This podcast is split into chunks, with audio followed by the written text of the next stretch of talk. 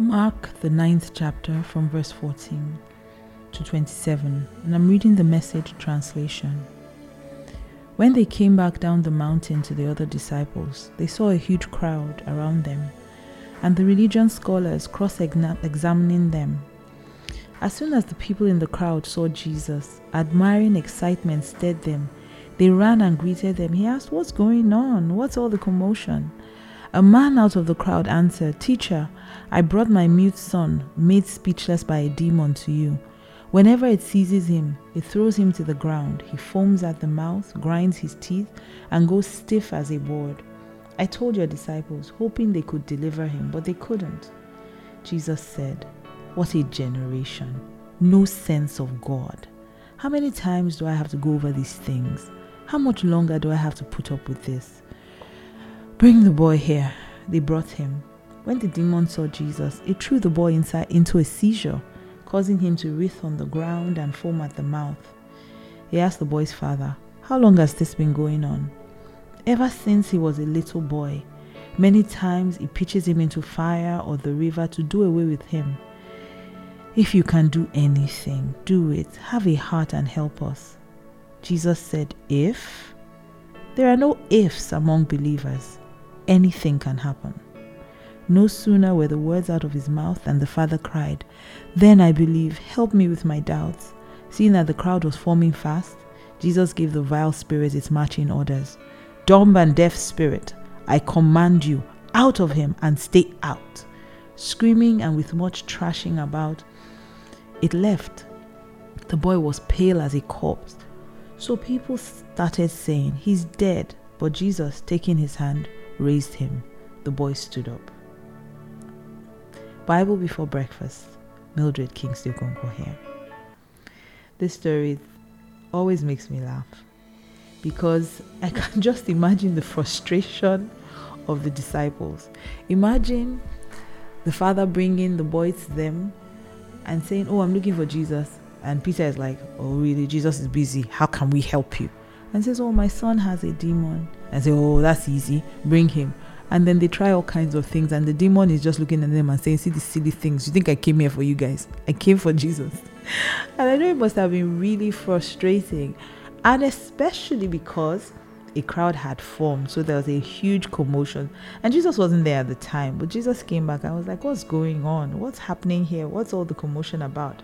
And of course, the man began to narrate his ordeal about all the things he had suffered from this demon and how it had tried to kill his son f- for so long. Jesus said something that really, really pricked my heart. He said, What a generation, no sense of God. What a generation, no sense of God. And this literally threw me to back to the book of Hebrews and verse 6.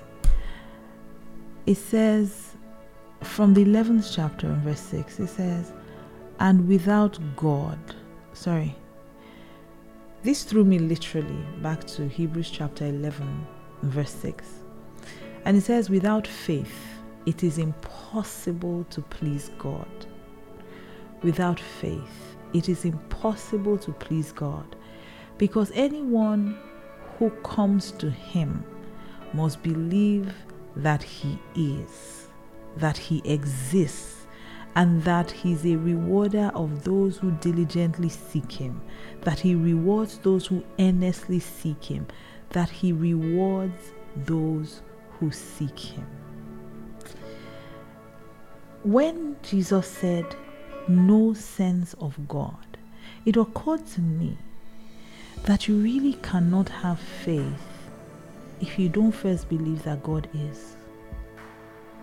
The only reason we can do great things and the only reason why we're entrusted with the ability to grow our faith and use our faith for great things is because you must first believe that God is.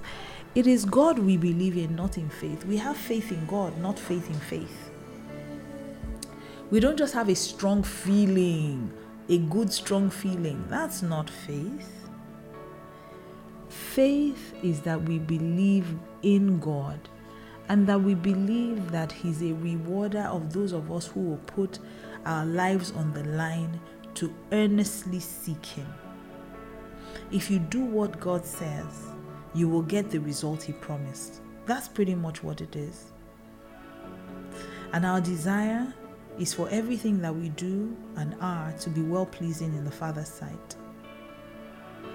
So when Jesus said, You have no sense of God, it totally blew my mind. That how could they possibly have been walking about with Jesus and they had no sense of God? Think about it for a minute. Is it possible to go through the motions, to say the right things and say the words, and to have more faith in faith than in God? Because I really do think that these people thought they could cast out this demon. I think they thought they could just do everything they saw Jesus do. So, really, faith is not just I name it, I claim it, I say the scriptures. No. You must first have a sense of God. You must first believe that He is and that He's a rewarder of them that diligently seek Him. Bible is very clear, very, very clear on the fact that without faith it is impossible. It's impossible to please God. It's impossible to get what your all your desires met. It is impossible. I don't know what it is you're trying to do, but listen, it's impossible without faith. Someone shared with me recently, she was going through an IVF process to have her baby. And she sent me a message, really distraught, how she had gone through two cycles and she was very upset and how she felt like God was betraying her and God wasn't hearing her prayers anymore. And she wanted me to speak to God on her behalf because she felt like God would hear me and not her.